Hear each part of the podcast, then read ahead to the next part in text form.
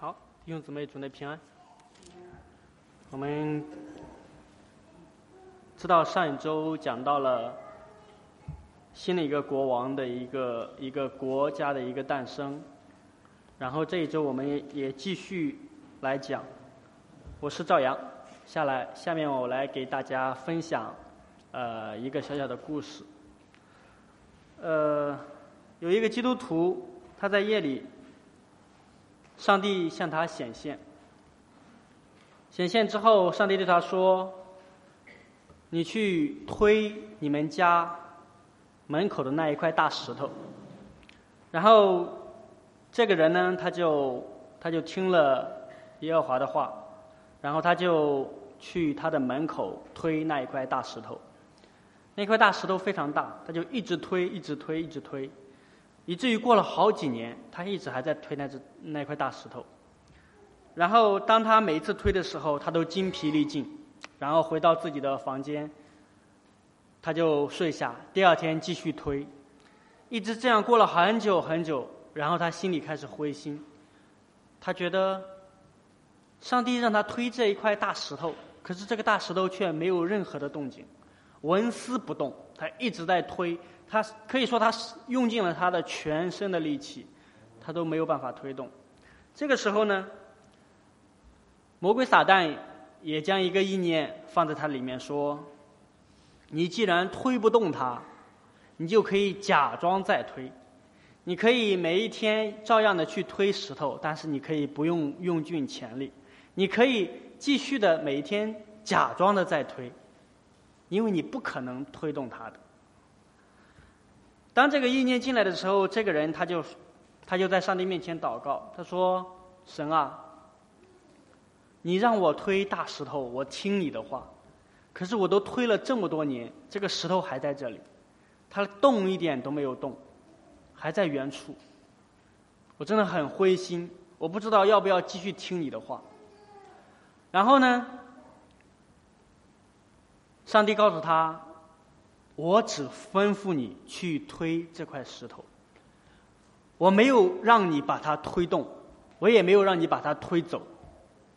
你看，在你推的这些年日当中，你的手臂强壮了，你的身体也强壮了，同时呢，你也对我的信心更加的稳固了，因为借着我让你推，你没有任何的反抗，你只是完全的顺从我，你就去推了。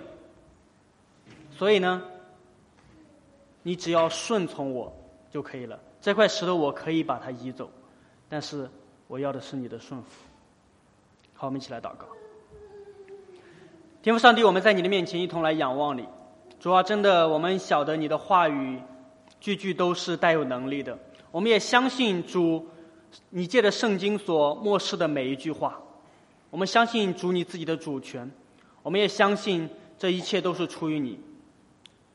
主啊，在这个时代当中，我们很多人我们会按照我们自己的方式，按照我们自己的想法，按照我们自己的理解，去来侍奉你，去生活，以至于主啊，有的时候我们将我们的信仰和我们的生活脱节，使我们没有遵行你的话语。主啊，今天我们借着撒母耳记的十三章到十五章，你使我们看到。我们也是在你的面前时常悖逆，如同扫罗一样。主就求你今次来开我们的眼睛，使我们看到我们身上我们的悖逆，看到我们得罪神的地方。也祈求主，你真的今天借着这样的信息，你使我们每一个人在你的面前能够看到自己，并且能够在你的面前悔改，真正的能够完全的遵行主你的话。主就求你继续的恩待我们下面的时间，我们交在主的手中。求主预备我们的心思意念，听我们祷告，奉靠我主耶稣基督的名，阿门。好，我们我们知道上一周我们在讲到以色列人，他们想要一个王，他们不想要耶和华在管他们了，他们想要一个像列国一样有一个王来去治理他们。结果呢，上帝并没有拒绝他们的祈求，最后还是。给他们立了一个王，而这个王是怎样的一个王呢？这个王跟一般的王可能不太一样。当众人一看到这个人的时候，他们都喜爱。为什么呢？因为他比众人都高过一头，而且他看着又很壮，以色列人都特别的欢喜。后来呢，神还带领了这个王击败了什么？击败了哪一个人？哪一个组？我们上一周听了之后是击败了谁？他击败了哪些人呢？亚门人。当时亚门人去犯境以色列，说：“你们，我们要，我要把你们的右眼，每个人的右眼剜掉，然后去羞辱以色列人。”当扫罗听到这个话之后呢，扫罗就开始召集所有的以色列人，就把那个牛切成筷子送到全境。你们如果不跟随撒母耳和扫罗的，就如这个牛一样。所以众人都聚集在一起，然后去攻击这些仇敌，最后就把他们给赶走了，他们就得胜了。在这样的一个环境当中，撒母耳怎么样呢？撒母耳就得胜之后，各回各家，各找各妈。然后撒母耳呢，就也在临走之前给他们说了很长很长很长一段话，因为这个。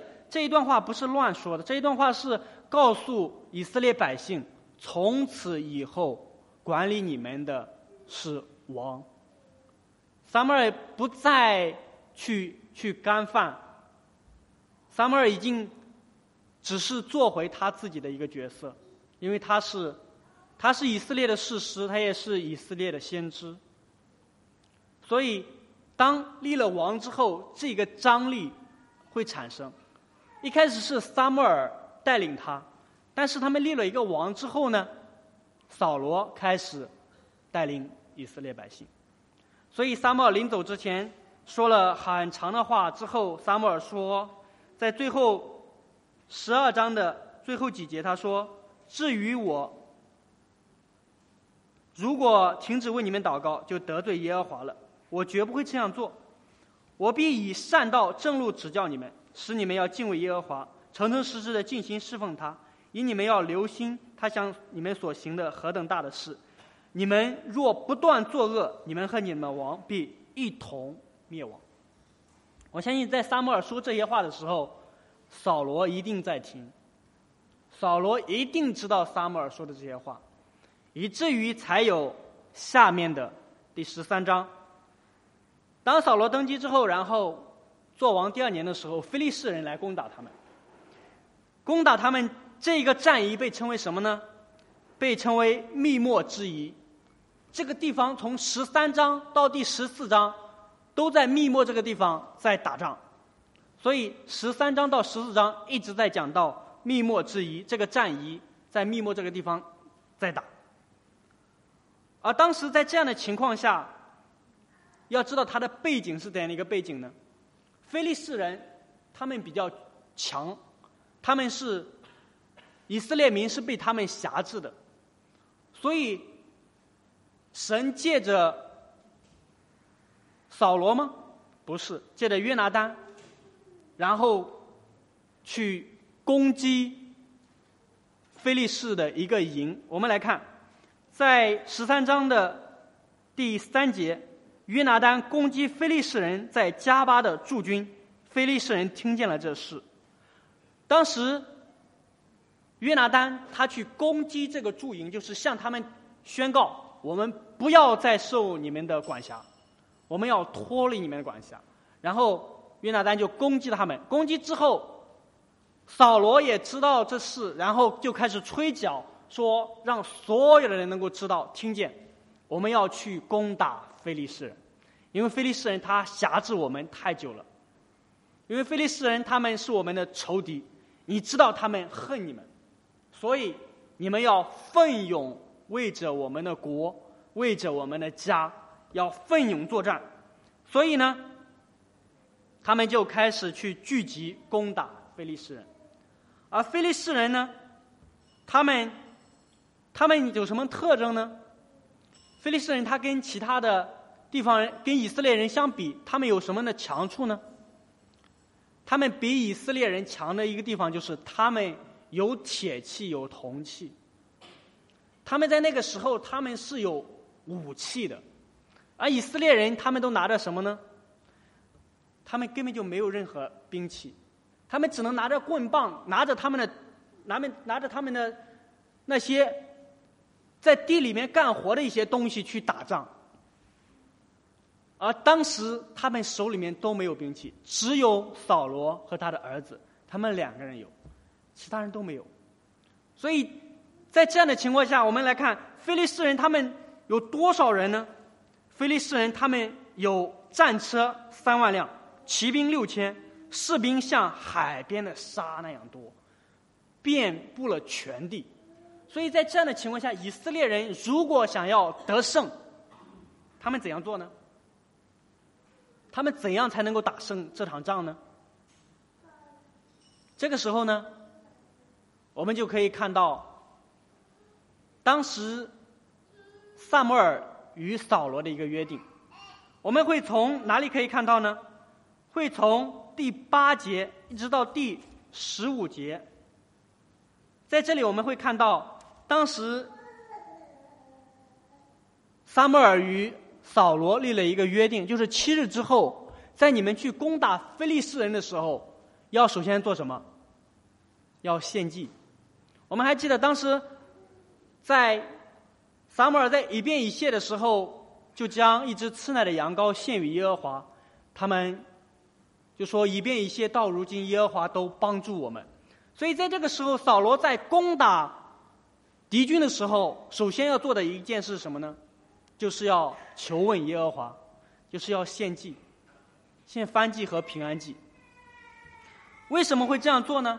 他们这样，因为他们是被上帝所拣选的子民，他们是属神的百姓。他们要，他们真正的元帅是谁呢？他们真正的王，并不是所立的扫罗，扫罗只是耶和华的代言人而已。所以，我们当怎样去看这件事呢？扫罗。他要等撒母耳来，他才能够等撒母耳献完祭，他才能够去攻打非利士人。而这个时候，非利士人他们已经聚集了，随时随地都可能怎样呢？去攻打以色列人。所以在这样一个很危急的情况之下，等了撒母耳等了几天呢？等了七天。撒母耳是忘记了吗？还是因为他年纪老迈了呢？我们不知道，圣经没有交代撒母耳为什么没有按时到来，而这个时候，随时都可能面临非利士人的攻击的同时，扫罗就说：“怎么说呢？”扫罗看到这些百姓都走了，一个个都走了，都要离开他了。眼看他的那些军兵就一个个一个个都离开了，离开怎么办呢？离开。就完了。扫罗觉得这些人都走了，我还有谁帮我打仗呢？我怎样去战胜菲利士人呢？我们可以看到，扫罗在此时，他的依靠是什么呢？他的依靠是人，而不是耶和华神。他觉得招聚这些人过来去打仗的，可是这些人都走了怎么办？所以，扫罗说。扫罗怎么说呢？我们来看，扫罗说：“你们于是叫他们把燔祭和平安祭带到我这里来。”扫罗就献上燔祭。我们想想，扫罗他可以献祭吗？他为什么会献祭呢？因为百姓惧怕，他也惧怕。怕什么呢？怕非利士人随时来攻击他。所以，他所相信的，他所依靠的是人的力量，而不是神的力量。所以，他就急忙的把这个翻祭给献了。刚献完，这边刚献完，撒母耳就跟来了。撒母就到了这里来。撒母耳就问扫罗：“你做的是什么事呢？”你看，从这里就特别很有意思，就是扫罗。不慌不忙的，我们看扫罗的动作。扫罗怎么样呢？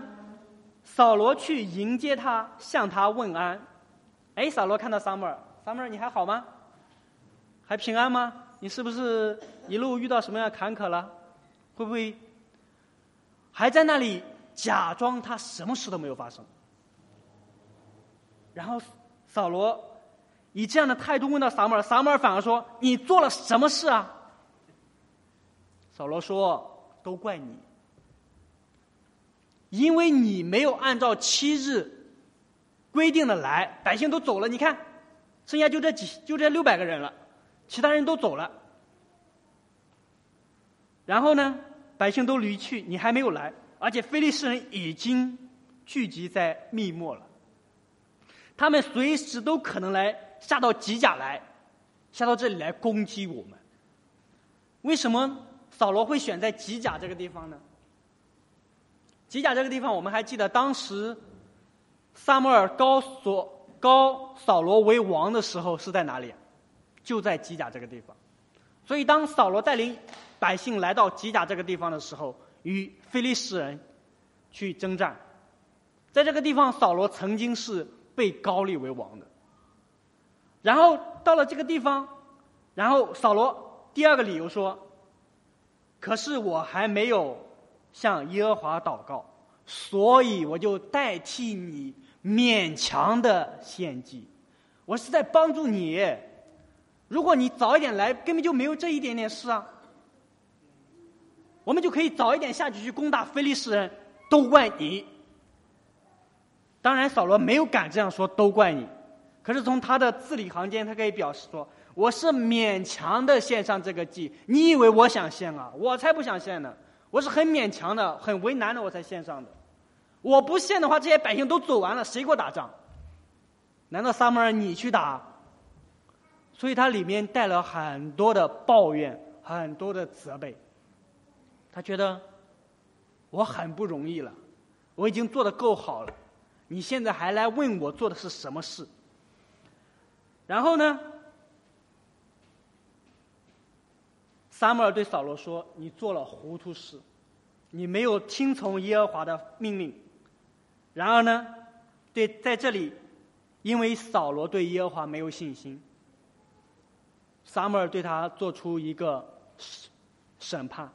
这个审判是什么样的审判呢？因为扫罗没有遵从耶和华的话，不把神的话当成命令。最后的结果是什么呢？我们来看第十三节。”下半段他说：“耶和华在以色列中建立你的国，直到永远。现在你的国必不长久。耶和华已经寻找一个合他心意的人，立他做百姓的君王，因为你没有遵守耶和华的吩咐。在这里面又强调了一个重点，就是扫罗没有听从耶和华的吩咐，所以耶和华后悔，扫罗做王了。所以在这里。”因为耶和华吩咐扫罗，但扫罗不听从，所以耶和华就另立了、拣选了另外一个人做王，而这个王呢，会代替扫罗。我们知道，代替扫罗就是扫罗就他这到他这一代，他的儿子、他的子孙就没有做王了，因为他已经到他这里为止了，就没有了。我们来继续来看，当这样的时候。在这样的环境之下，扫罗他是依靠还是在依靠人？我们来看他准备作战的时候，他就他就数点跟随他的百姓。他一开始他数了多少人？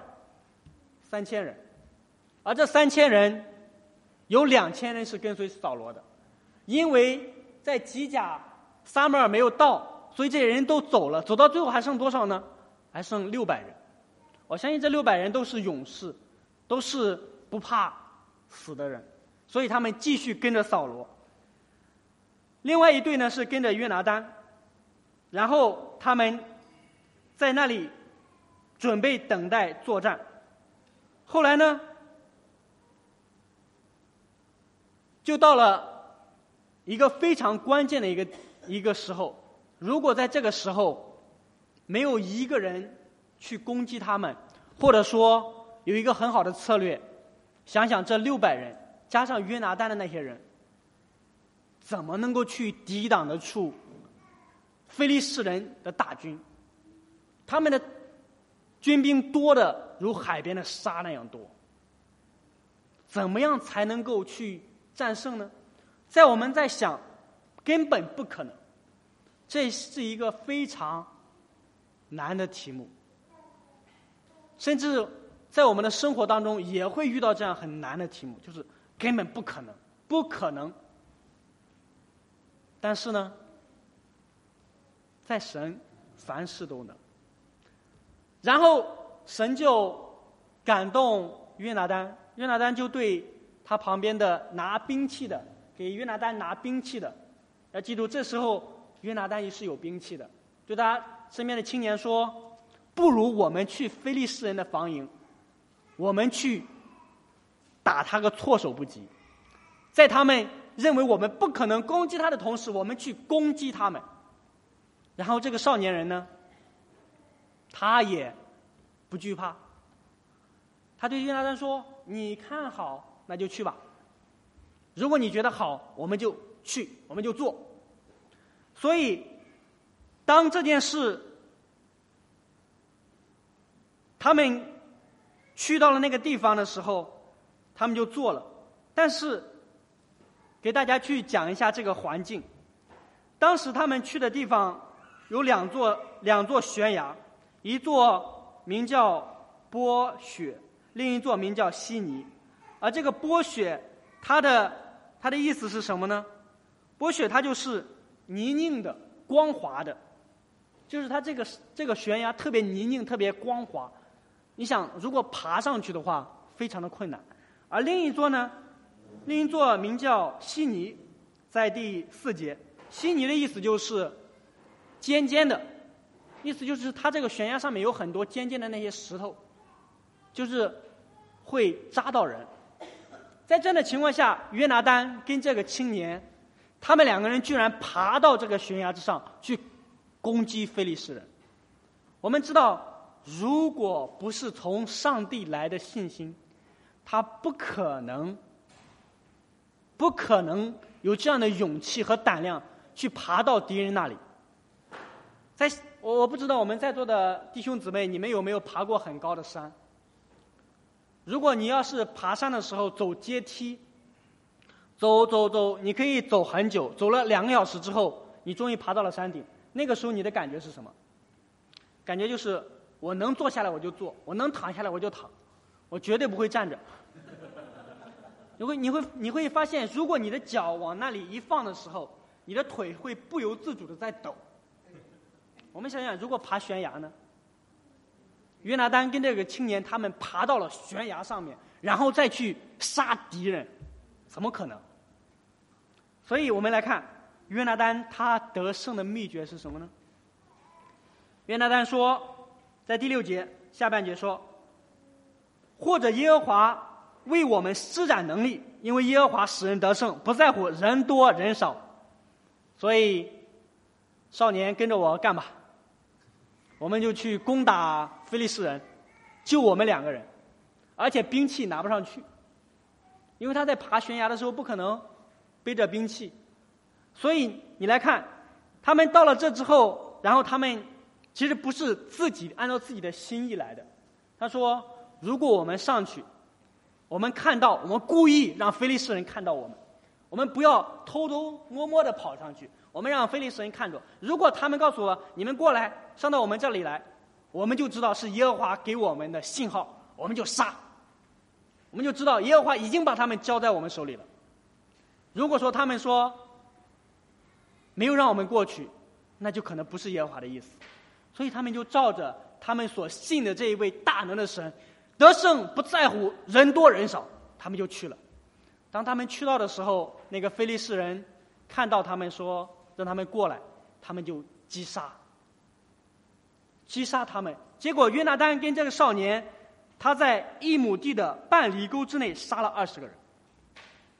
当杀了这些人之后，地震动，这是从神那里的惊慌临到他们，他们所有人草木皆兵，认为敌军可能，可能以色列人都爬上来了，到处可能都是以色列人，所以他们就极其惧怕，因为这是从神那里来的惊慌，所以他们就彼此击杀，互相拿刀，你杀我，我杀他。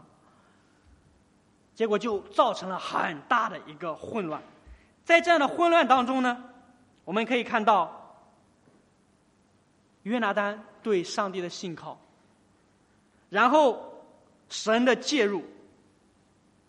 当这样的情况之下，扫罗在做什么呢？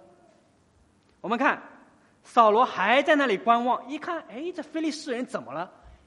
为什么他的军营里面到处军兵到处乱窜呢？发生了什么事？他这个时候没有说冲啊，我们就去杀。如果我们在座的弟兄姊妹，你们喜欢看抗日神剧的话，你会发现，当有人去杀敌人军队的时候，那个那个号角一吹响，滴滴滴滴滴滴，然后他们就跑，就冲上去全去杀。而在这里，扫罗没有。扫罗他做了一件事，扫罗说：“去，你们查查。”查查谁不在这个营中？到底是谁干了这些事？好了，他们就开始查查查查，查到最后查到谁了呢？查到是因为约拿丹和他的拿兵器的人不在。我们看，在这个时候，扫罗是问的是谁呢？是与问的是祭司。在这里面，他提到了有些人说，约柜不是被掳之后，然后送回来，怎么会又又在这里又出现了呢？这里的约柜，我们会发现，他讲的是以弗德。这个时候还是在前三章，我们撒母耳记的前三章讲到审判以利家，以利家的约拿菲尼哈的儿子，在这里还是在继续做祭司。然后呢，他就拿着以弗德，扫罗怎么样呢？扫罗说：“你用以弗德求问一下，求问到底是发生了什么事。”然后呢，当菲利士军营的这个混乱越来越大的时候，扫罗说：“住手吧！你这个太慢了。我们要怎样呢？因为现在菲利士人他们用刀互相击杀，大大的混乱，所以呢，我们要去吧。我们要去大大的击杀敌人，所以他们就去下去去击杀菲利士人，紧紧的追赶他们。而那个时候呢？”耶和华使他们得胜，他们胜了，他们杀死了很多菲利士人，但是呢，没有杀尽，菲利士人还在逃跑。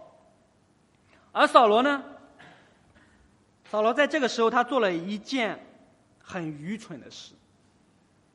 扫罗说：“如果今天不杀死所有的敌人，谁要吃饭，谁就受到重重的咒诅。”这是扫扫罗所发的第一个誓，所起的第一个，这个誓使以色列人陷在最终。当扫罗起了这个誓的时候，是做什么呢？就是要进食。你们要进食，你进食之后讨神的喜悦，进食之后明白上帝的心意，所以我们都要进食。我想在这里，扫罗的神学观。可能觉得进食是很属灵的操练，是对的，但他的做法是错的。正确的神学，然后错误的应用，在大家都在杀敌人的时候，他说：“你们要进食。”在这里面，我们可以看到扫罗他的愚蠢。他起了这个事之后，带来下面的将他的儿子。将他的百姓陷在罪当中。当他这样一一讲的时候，约拿丹根本就没听见他这个话。然后百姓很疲惫，因为杀了很多人了，已经累得体力不支了。众人看到那个蜂房滴下来的那个蜜，眼睛都发亮了，却没有一个人敢伸手把那个蜜往嘴里面填。约拿丹一看，哇，这上好的蜜，就拿了他的那个杖头，蘸了一些往嘴里一放。眼睛立马明亮了，在这里的明亮跟我们《创世纪》里面讲的那个明亮是不一样的。这个明亮是他的身体恢复了力气，更加有力气。约拿丹说：“我父亲把你们陷在罪里了，因为他这个启示是不明举的。如果说我们每一个人都吃了东西，我们杀的敌人不更多吗？他为什么会起这个事呢？”约拿丹说：“不，不要管他。”只管吃，所以约拿丹就吃了。其他人呢还是不动，虽然口水都流到一地，只是看着约拿丹在吃，其他人还是不敢吃。然后到了，实在到了一个地步，就是百姓非常的疲乏，就急忙的去把那些抢来的牛羊什么东西就地杀了，杀了之后就开始吃，带着血都往肚里面吃，太饥饿。我们可以看到，在这样的一个光景当中，摩西当时吩咐以色列人清楚的，就是不可以吃血。一定要把血放干净，但是这些百姓呢，他们由于太疲惫，他们就把连血的肉都吃掉了。按照上帝的作为来看，吃了带血的东西，上帝肯定要刑罚他们。但是在这里，上帝并没有及时去刑罚他们，反而扫罗做了一一件非常看似明智的事。扫罗做了什么呢？扫罗他说。知道百姓吃了这个带血的肉之后，哎呀，把所有人都聚集过来，滚了一块大石头过来。你们要把所有的牛羊杀了之后，血放干净再吃，不能得罪耶和华。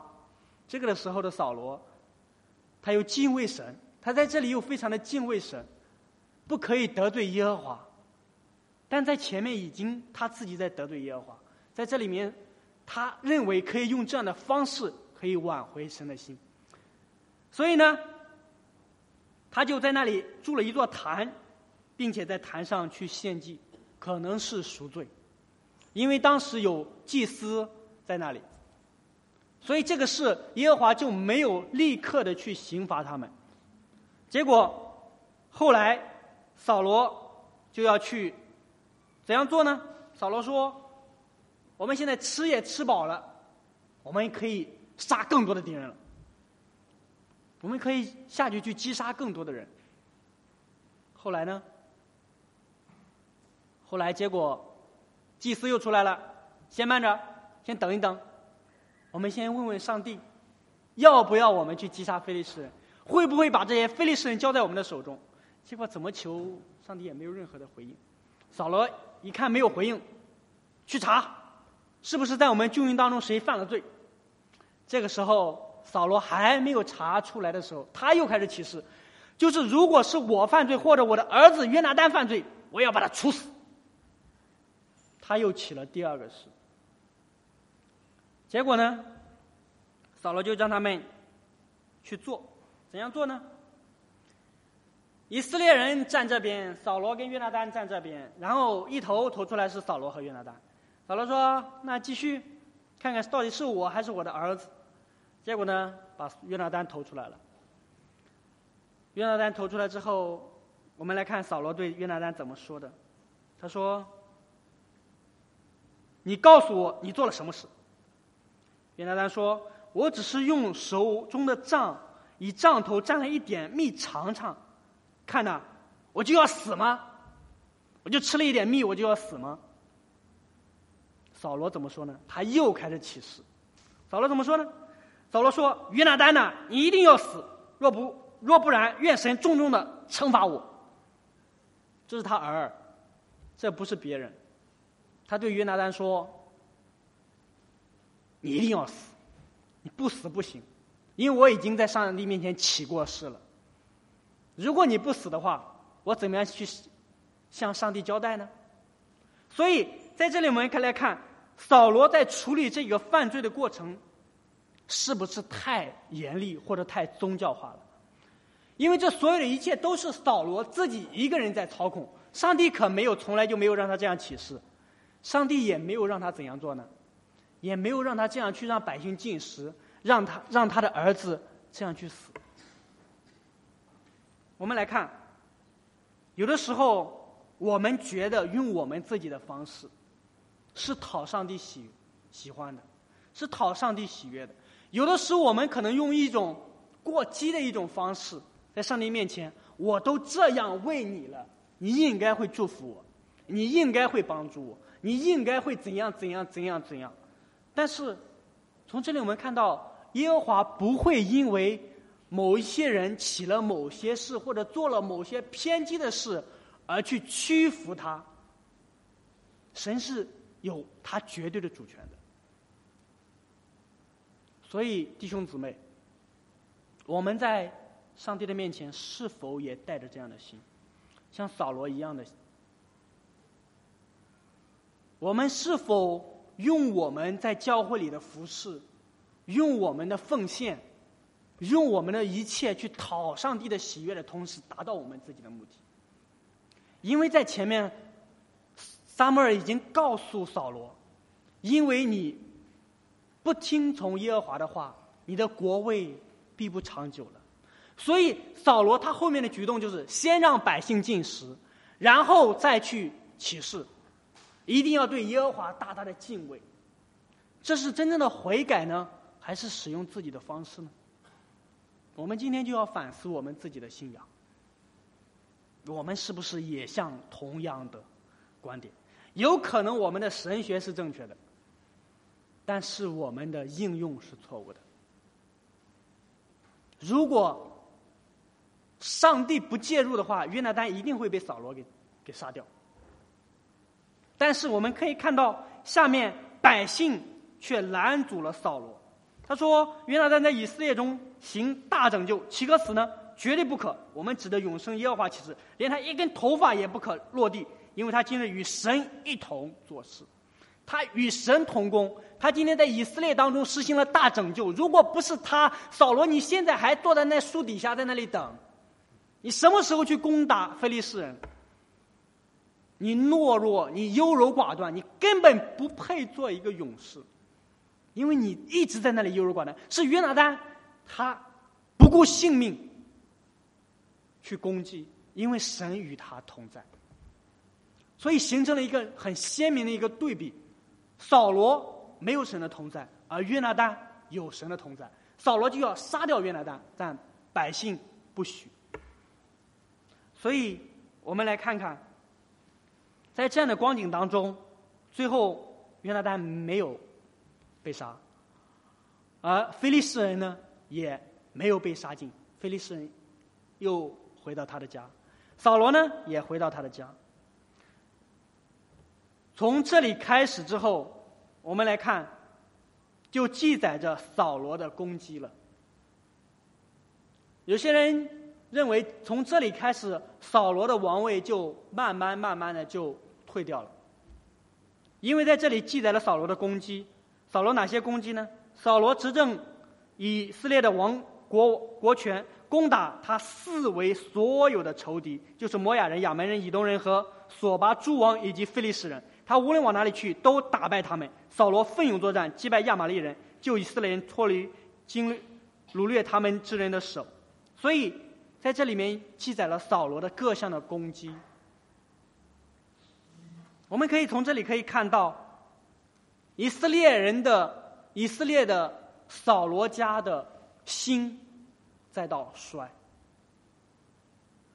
当在第十三章在吉甲的事的吉甲献祭的这个事件之后，扫罗没有并没有立马他的王位就被取代，乃是宣判扫罗接下来会怎样。但这个事还没有去成就，但是呢？扫罗极力的想用自己的方式去挽回，以至于到了第十五章，我们来看，这次耶和华的话又临到了扫罗。你那扫罗什么呢？是撒母耳对扫罗说：“耶和华差遣我高你为王，治理他的百姓以色列。现在你要听从耶和华的话，你要听从耶和华的话，在。”扫罗之前所有的征战里边，大部分都是去攻击这个国或者其他的国家来攻击他，而唯有这一次不同，这一次是耶和华亲自的告诉扫罗，接着撒母耳告诉他，你要攻击亚玛力人。为什么要攻击亚玛力人？因为亚玛力人在以色列人出埃及的时候，在旷野的时候曾经攻击以色列人，拦阻以色列人。所以，耶和华没有忘记亚玛力人对以色列人的伤害，因为上帝清楚的告诉以色列百姓：“我是你们的神，我是你们的王，我不容任何的人去欺压你们。”所以他让扫罗去攻打亚玛力人，可以说这是一个胜战。我们看来看扫罗在这里他的表现也特别的好。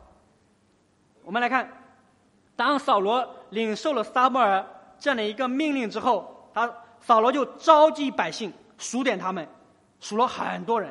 我们我们可以看到，在前面一个密墨之疑，一共有多少人？根本就没有这一次的人多。当时跟随扫罗的只有六百人，而在这里呢，我们来看。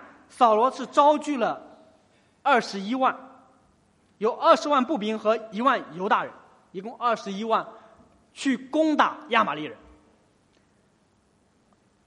而亚玛力是什么呢？我们来看亚玛力人，他是山谷的居住者。亚玛力人主要是居住在山谷，他是以法的儿子，是以扫的孙子，就是我们知道，就是雅雅各。雅各的哥哥以扫，以扫的孙子，也就是说，他们可以说是有是有关系的，但是到了后来之后，他们是彼此的攻击。我们来看，而他这个民族呢，他们善于打游击战，他们特别喜欢打游击战，所以以色列人在旷野的时候，他们就用这种方式去攻击他们。当时。耶和华根本就没有忘记亚玛力人对他们的伤害，所以扫罗听从耶和华的话，为他大大的发热心，聚集了这么多百姓，做什么呢？去攻击亚玛力人。然后呢，在攻击亚玛力之前，他做了一件事，这件事就是让基尼人离开亚玛力人。这里面就提到了一个基尼人，基尼人是什么样的人呢？基尼人主要是他的意思是铁匠，就是他们善，他们是那个金属品的那个始始祖一样，他们就是散居在列列国列邦，为他们制造一些金属的东西，比如说打造一些兵器。所以他们是散居在整个的亚玛力人当中。扫罗告诉他们，因为。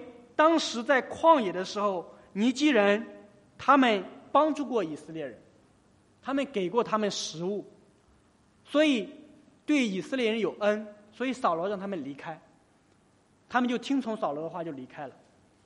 离开之后，我们来看扫罗的第二次悖逆再次上演。扫罗怎么做呢？就生擒了亚玛利王亚甲。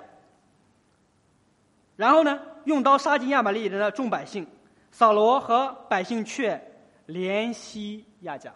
然后呢，爱惜上好的牛羊、牛犊、羊羔以及一切的美物，不肯灭绝。我们看到上面清楚的指示：你们要灭绝亚玛力人，他所有的不各联系他们，将男女孩童、吃奶的以及牛羊、骆驼、驴等全部杀死。可是呢？扫罗和百姓竟然不听，就把上好的东西留下来了。我们来思想一下，当他留下这些东西的时候，是干犯了耶和华的话，不听从耶和华的话，不以耶和华的话为命令。神就再一次告诉萨母尔：“我后悔立扫罗做王了。”所以你要去宣判一个审判的信息。这个信息是什么呢？我们来看，在此之前，扫罗又做了一件事，在十五章的十二节。当萨摩尔清早起来去见扫罗，有人告诉扫罗，其实他们走错了方向。萨摩尔当时并没有立刻去到了扫罗那里，反而扫罗到了加密。因为扫罗要去吉甲，但是到了加密的时候，看呢，看呢，他为自己立了纪念碑，又转身下到吉甲。在这里，扫罗一开始在以色列民当中，他为小，他觉得我家里面特别的卑微。但是呢，看看我在亚玛利这一战，我已经把他灭掉了，翻身做主了，我要自己做王了。我要立功德碑，立纪念碑在那里。这预表着什么呢？预示着什么呢？他想要在众人面前标榜自己，骄傲，不归荣耀给耶和华。而这个时候，他犯了极大的罪。所以有些人就就经常去说，我们世界上最危险的职业是什么？你们知道吗？最危险的职业，你们知道是什么吗？最危险的职业就是做牧师和传道，因为一不留神就把荣耀归给自己了，就强取了、窃夺了神的荣耀。想想宇宙当中最有能力、最掌权的是谁？耶和华。如果窃取了耶和华的荣耀，会怎么样？结果我不知道，但是这这个工作特别危险，所以有的时候。我们需要把荣耀归给神，而在这里，扫罗他没有把荣耀归给神，反而归给他自己。你看看，我带领人把亚玛利人给灭了。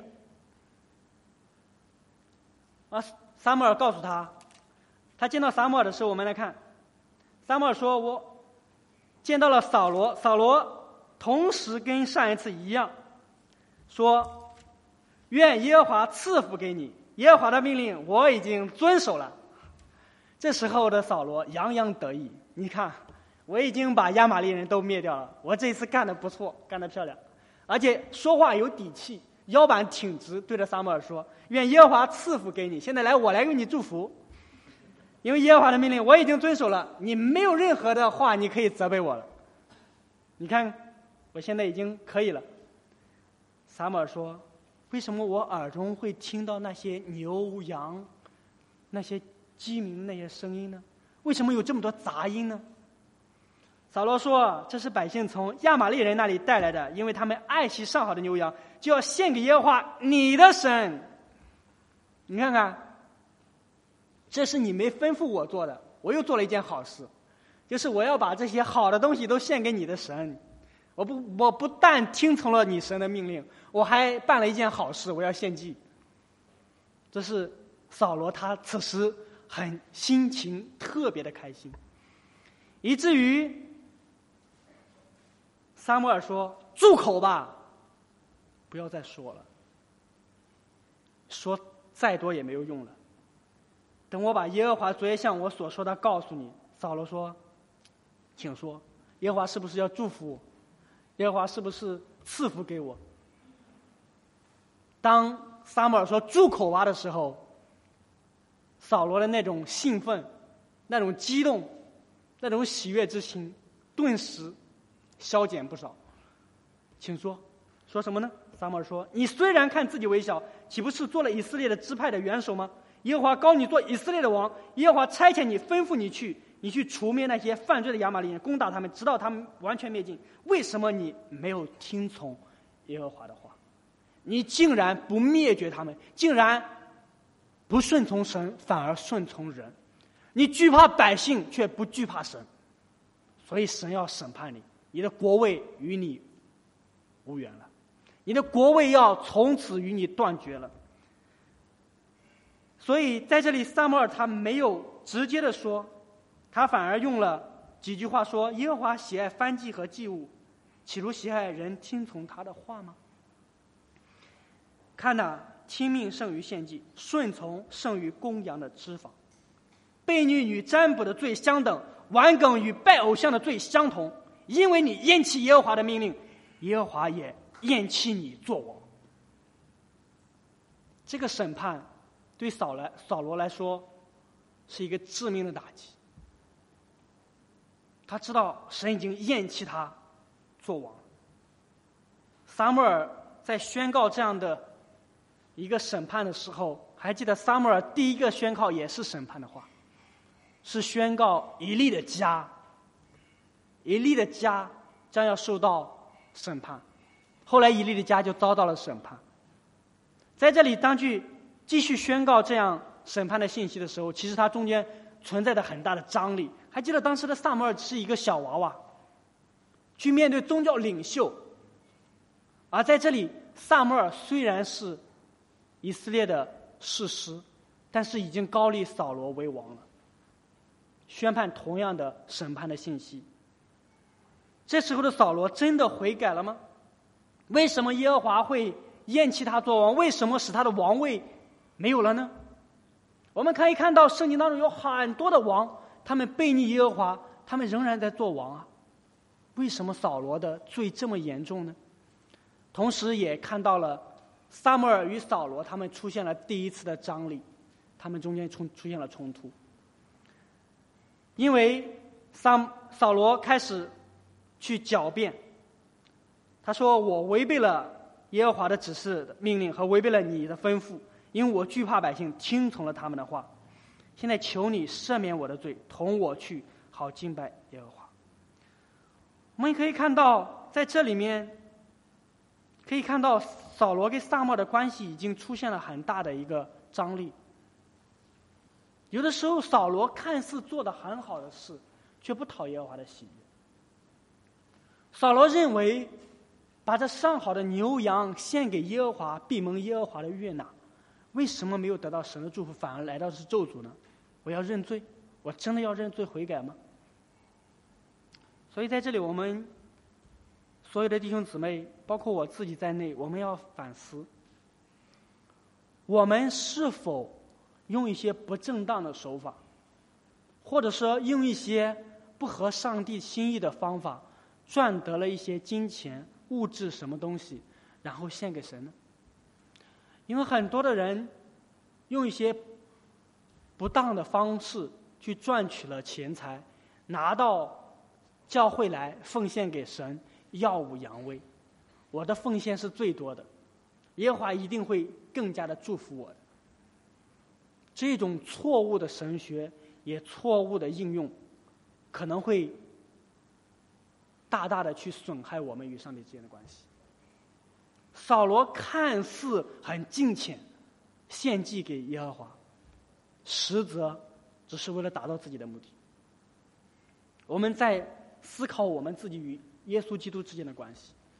起初，我们为什么要相信耶稣基督？我们相信耶稣基督是否带着我们自己的动机、我们自己的目的？如果说我们带着不纯的动机、不纯的目的，我们仍然说我在讨耶和华的喜悦，就跟扫罗的下场是一样。所以我们要在上帝面前警醒，我们要悔改。我们可以看到大卫，当时因为大卫数点人数的时候犯罪的时候，大卫选择了交在神的手中，在阿南河场的时候。大卫并没有用白白得来的东西献给耶和华，而是用足足的价银去买了他的那一块田，买了他的牛，他的那些器具去献祭，献祭给耶和华。而在这里，扫罗自认为他从亚玛利人那里所得的物献给耶和华是好的，可是他却不听从耶和华的话，他不愿意听从耶和华的话。不愿意顺服耶和华的话，所以今天我们基督徒，我们是否也是一样？我们不愿意顺从耶和华的话，不听从耶和华的话，然后做着我们自己认为的服饰、自己的敬拜、自己的奉献，不一定讨上帝的喜悦。所以我们在上帝面前，我们来需要我们更多的去认罪悔改。扫罗最终因为继续要面子，他说：“萨摩尔，你同我去吧，因为在众人面前，如果你不同我去的时候，我会很丢人、很尴尬。”他就拉了萨摩尔的衣襟，一拉，拉断了。萨摩尔说：“从此你的国位与你也是一样，没有了。”然后继续去请求萨摩尔。我有罪了，现在第二次的悔改请求说：求你在我百姓和长老面前尊重我，同我回去，我好敬拜耶和华你的神。我们看到，虽然保罗悔改，仍然顽梗悖逆，他依然用自己的方式。如果你和我同去，我就敬拜你的神。所以在。在这里，我们思想我们自己的生命，我们又有没有用一些方法，用一些目，我们的手段，去想要得到神的祝福？我们信仰，我们一定要认真的去对待我们自己的信仰，不可以把我们的信仰和我们的生活二分化。因为现在很多的基督徒，包括我自己在内，很。容易就把我自己的信仰和我的生活二分化。我觉得生活是生活，信仰是信仰，很多的时候不能够结合在一起，以至于现在我们我们会发现，基督徒没有能力，基督徒没有见证，基督徒没有榜样，这是我们最大的一个悲哀，就是我们活不出神给我们的那种形象、那种样式、那种生命。以至于我们很多人失去了在社会上的见证，甚至我们在教会当中也没有见证。特别是在这个二十一世二十二十一世纪的时代，很多人以自我为中心，偏行己路。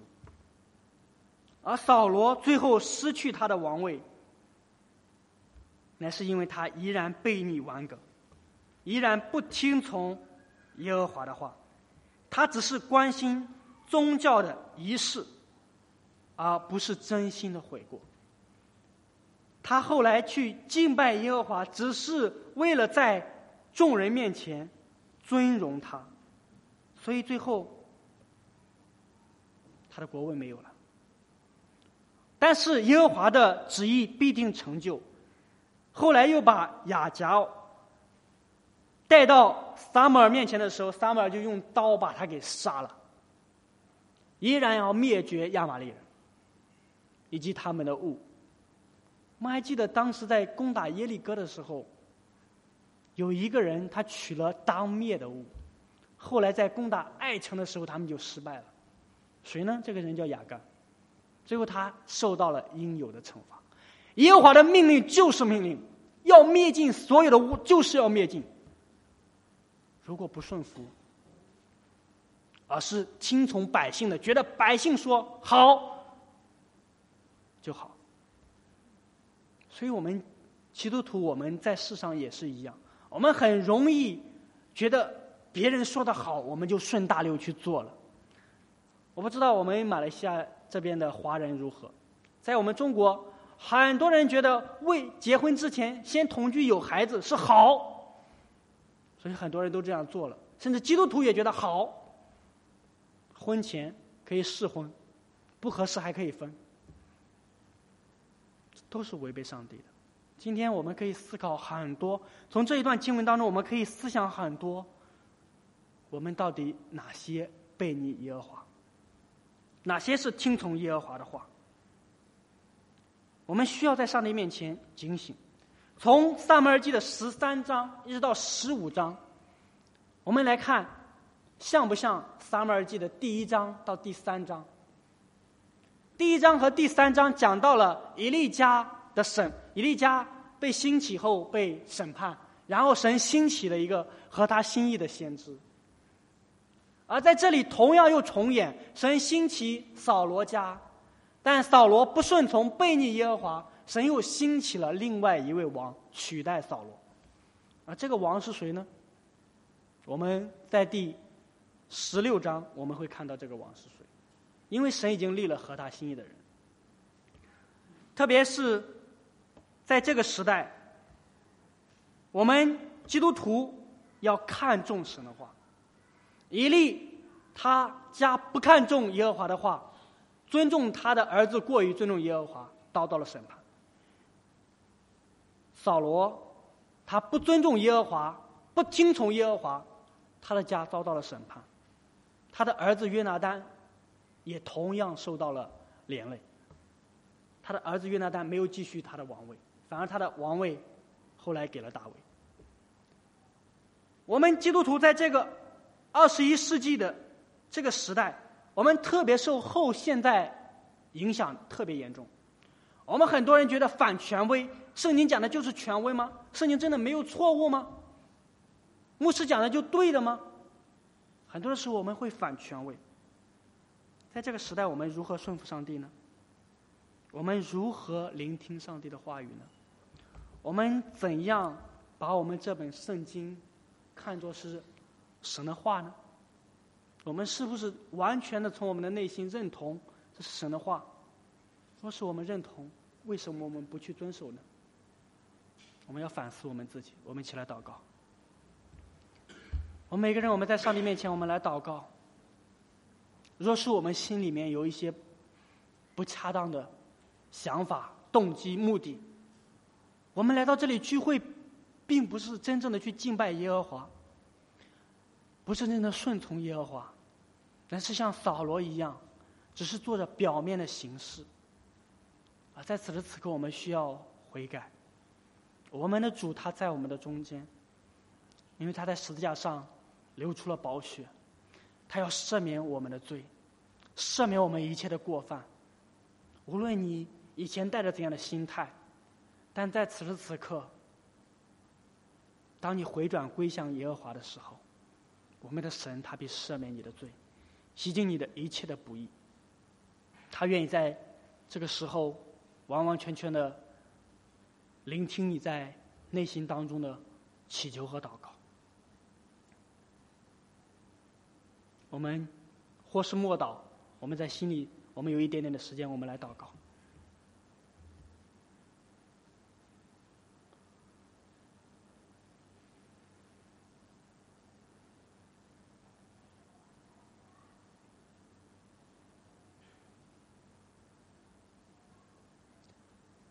天父上帝，我们知道你是慈爱的，你也是信实的，你更是公义的神。你的话，没有任何人可以改变。主啊，我们祈求你来帮助我们在座的每一位弟兄姊妹。我们感谢你的恩典，使我们今天可以成为你的儿女。主啊，求你真的使我们能够有你儿子的形象，使我们能够效法耶稣基督。若是我们里面有什么样的恶行，求主你来。除掉我们的恶，使我们能够回转归向你。主，我们从扫罗的身上，我们可以看到我们自己在很多的方面，如同扫罗一样，我们背逆，我们不听从你的话。我们当听到圣经当中好的信息的时候，我们洗耳恭听；当听到对我们的生活没有利益的时候，我们就弃绝了。主啊，就求你赦免我们这样背逆顽梗的罪。因为你要我们在你面前顺服，主就求你真的来赦免我们。我们承愿我们每一个弟兄姊妹在你的面前呢，我们的心都向你来打开。求你鉴察我们的心，除掉我们里面的恶行。你真的使我们在你的面前能够顺服你的话，因为我们深深晓得顺服就是蒙福。求你继续来帮助我们在座的每一位弟兄姊妹，真的使我们的心能够得到坚固。我们相信耶和华你是公义的神，我们也相信你是怜悯的神。当我们回转归向你的时候，你仍然向我们施怜悯、施慈爱。求你祝福我们以后的生活，真的使我们因着你的话语能够被你更新、被你改变，能够成为合你心意的人。聆听我们以上所有的呼求，我们的祷告，求主悦纳，奉靠我主耶稣基督得胜的名求。